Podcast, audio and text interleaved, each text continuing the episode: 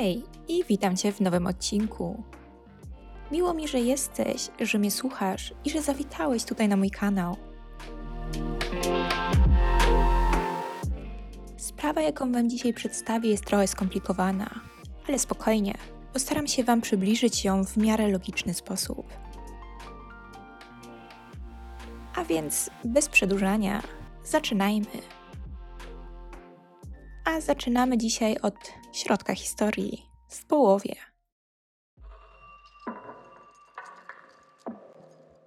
Fara była żoną, mamą trójki dzieci, miała dwójkę synów i jedną córeczkę.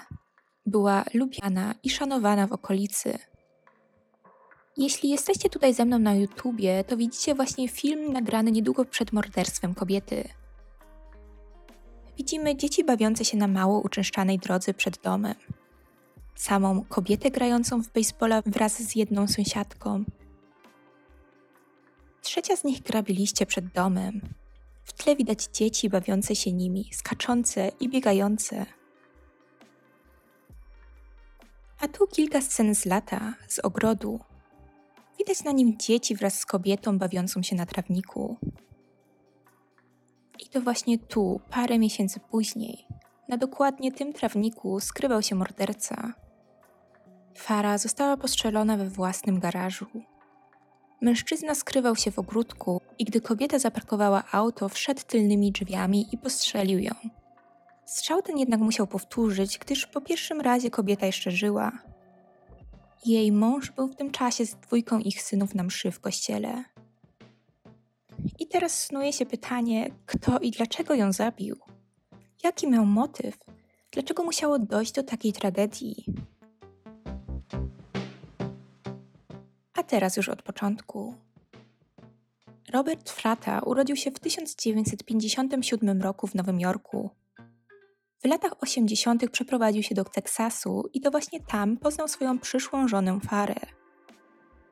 Kobieta urodziła się w Wielkiej Brytanii i już w latach nastoletnich przeprowadziła się wraz z rodzicami do Teksasu. Para spotkała się pierwszy raz na lotnisku. Fara bardzo chciała tam pracować i od zawsze marzyła, aby być pracownikiem kontrolującym bramki. I dostała tą pracę, a tam właśnie spotkała Roberta. Na pierwszą randkę umówili się jednak dopiero po roku znajomości, a po niej obydwoje się w sobie zakochali. W szybkim czasie wzięli ślub i na świat przywitali także trójkę swoich dzieci. Robert później zmienił pracę i pracował jako funkcjonariusz bezpieczeństwa publicznego. Kobieta zajmowała się domem i dziećmi. W ich małżeństwie nie układało się najlepiej. Mężczyzna miał trudny charakter, znęcał się nad żoną, wyżywał fizycznie i seksualnie. Zdradzał ją, czy to z kochankami, czy też z mężczyznami. Zmuszał ją także do obrzydliwych seksualnych czynów wyzywał i poniżał przy dzieciach. Kobieta po pewnym czasie ma już dość. Ma już dość takiego traktowania przez męża. W 1992 roku postanawia się rozwieść. Jednak proces jest długi. Mężczyzna nie chce dać jej rozwodu, a terminy w sądach są bardzo odległe. Sprawa ta trwa aż dwa lata. Robert w tym czasie nie mieszka już w ich domu rodzinnym widuje się z dziećmi tylko w wyznaczonym mu czasie. Całą swoją energię zaczyna skupiać na swoim wyglądzie zewnętrznym. Chodzi prawie codziennie na siłownię, do solarium czy też na zabiegi kosmetyczne. W tych właśnie miejscach zdobywa on nowych znajomych, którym też wygaduje się ze swoich problemów. Uważa, że dzieci powinny być z nim, że Fara powinna płacić mu alimenty, a nie odwrotnie jest przekonany, że kobieta zatrzymuje je dla siebie, a dziećmi zajmują się dziadkowie. Mają oni pieniądze i zapewniają oni jej na pewne utrzymanie. Jego znajomi z siłowni opowiadają także, że nigdy nie mówił o swojej żonie wymawiając jej imię. Zawsze nazywał ją w bardzo krzywdzący sposób, różnymi wyzwiskami, po dwóch latach oczekiwania, w listopadzie 1994 roku miało odbyć się ostatnie posiedzenie sądu, w którym to para dowie się, kto ma prawo do dzieci, kto musi płacić alimenty. Data ta miała wreszcie uwolnić kobietę od mężczyzny, a ona sama wyczekiwała ją z niecierpliwością. Jednak sprawa ta się nie odbyła. Jest 9 listopada, 20 dni przed rozprawą. Ten wieczór to Robert miał przejąć dzieci. Zebrał ich na wspólną kolację, a później mieli iść do kościoła na mszę. Kobieta w tym czasie miała termin u fryzjera. I tego właśnie wieczoru została też zamordowana. I jak się za chwilę dowiecie, o tym, co miało się zdarzyć kobiecie tego wieczoru, wiedziało parę osób, ale nikt nie zareagował. Najstarszy syn pary opowiada w późniejszych zeznaniach, że pager jego taty całą mszę wibrował. Dostawał on co chwila wiadomości. Wyszedł nawet na chwilę, aby zatelefonować. Policja sprawdziła ten trop i okazało się, że telefonował i wysyłał wiadomości do jednego konkretnego numeru, który zarejestrowany był na kobietę o imieniu Mary Gibb. Policja sprawdziła ten trop i zaczęła natychmiast przepytywać kobietę. Jednak początkowo było to na marne. Kobieta nie chciała nic mówić, a oni nie mieli dowodów, aby ją zatrzymać. Domyślano się jedynie, że może ona mieć romans z Robertem. To właśnie przez to milczy. Przecież Robert miał za niedługo też mieć sprawę rozwodową, a ona być może nie chciała mu wszystkiego zepsuć. Robert został też natychmiast podejrzanym. Jednak i on nic nie umiał powiedzieć policji. W jego aucie znaleźli oni tylko półtora tysiąca dolarów, co jest to prawda dużą kwotą, jednak nie jest to jeszcze dostateczny powód, aby go zatrzymać. Widziany był też w kościele, więc nie mógł być w dwóch miejscach jednocześnie. Na rozwiązanie zagadki nie trzeba było długo czekać. Już po paru dniach osoba ta sama wpadła w sidła policji, mając przy sobie dowód zbrodni z poprzedniego zlecenia. Mężczyzna o imieniu Howard parę dni po dokonaniu morderstwa obrabował bank. Wszedł do niego z zakrytą twarzą i pistoletem. Kazał pracownikom opróżnić kasy i wybiegł. Jednak nie udało mu się uciec. Policja była szybsza. W czasie śledztwa okazało się jednak, że broń, jaką posiadał, nie była jego. Po sprawdzeniu, na jakie nazwisko była ona zameldowana, sprawa zaczęła się sama wyjaśniać. Była to broń Roberta Frata. Ale co robiła ona w rękach Howarda? Howard opowiedział policji wszystko. Zgodził się nawet pojechać na miejsce zdarzenia, aby dokładniej opisać, jak wszystko przebiegało, gdzie stał, z jakiej pozycji celował. To on zabił kobietę. Opowiada także, że było to zlecenie i nie był sam. Pomagał mu w tym Joseph, znany jako Joe. To właśnie on czekał na niego, aby ten po dokonaniu czynu mógł odebrać go autem. Obydwoje wiedzieli, że strzały te będą głośne i sąsiedzi na pewno od razu wyjdą z domów.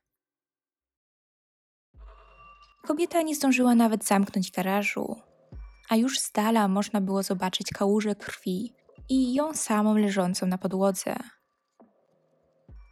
Pierwszym na miejscu był sąsiad z nadprzeciwka.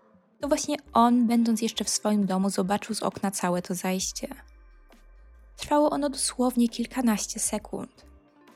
Strzał, później drugi, wybiegnięcie mężczyzny z garażu i odjazd auta.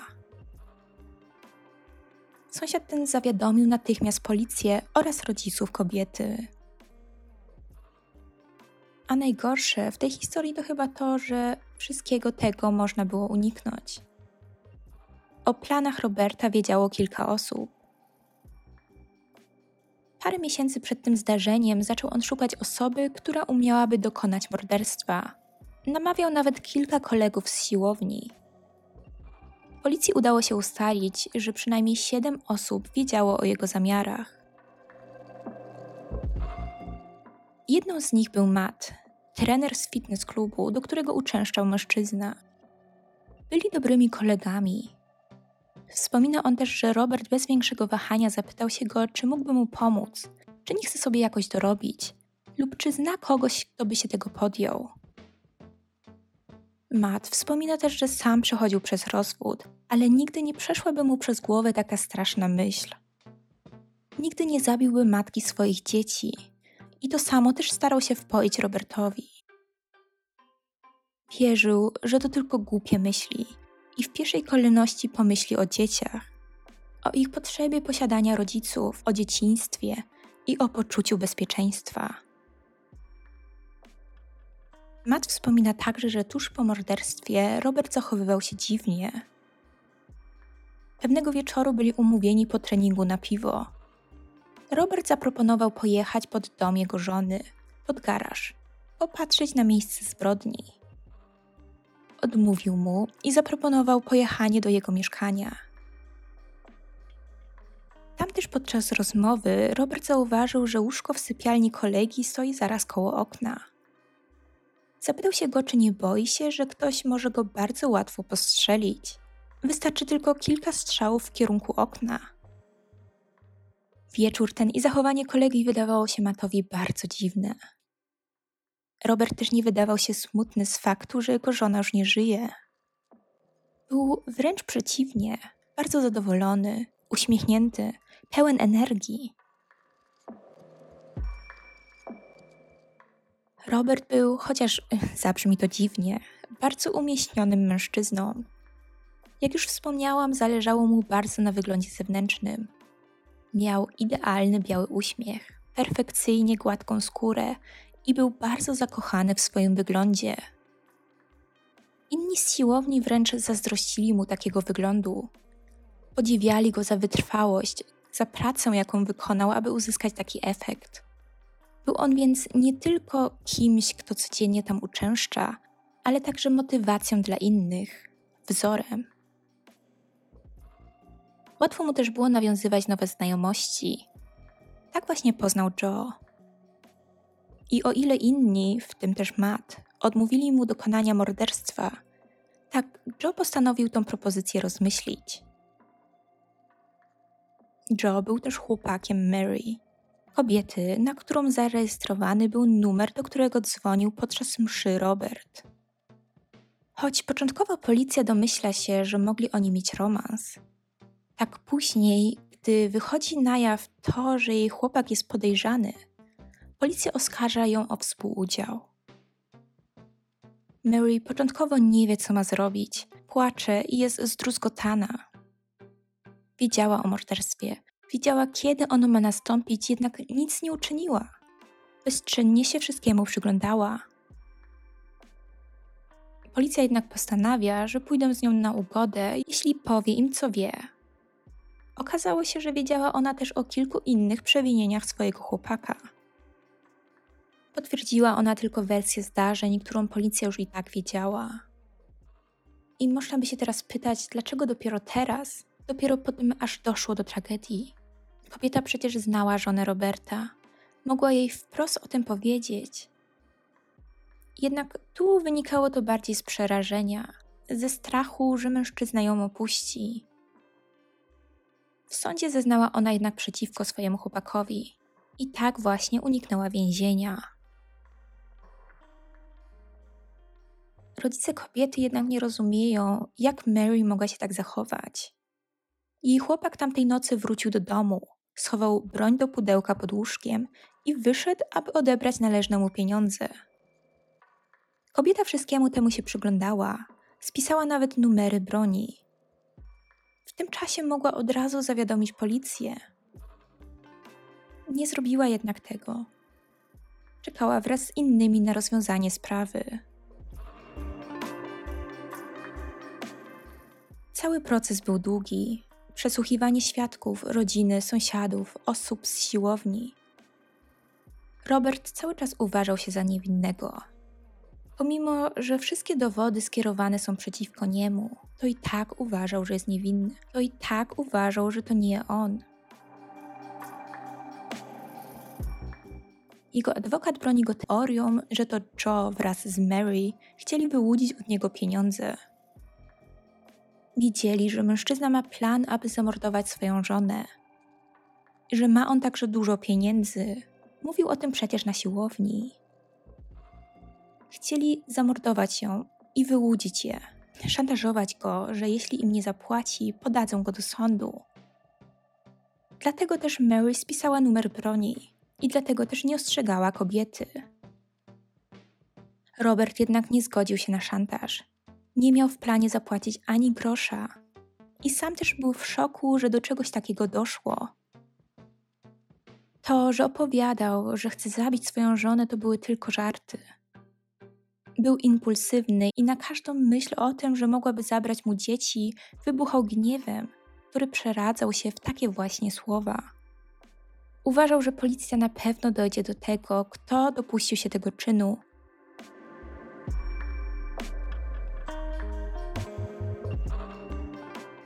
Pierwszy proces, w którym mężczyźni zostali skazani na śmierć i który trwał też bardzo długi czas, został unieważniony.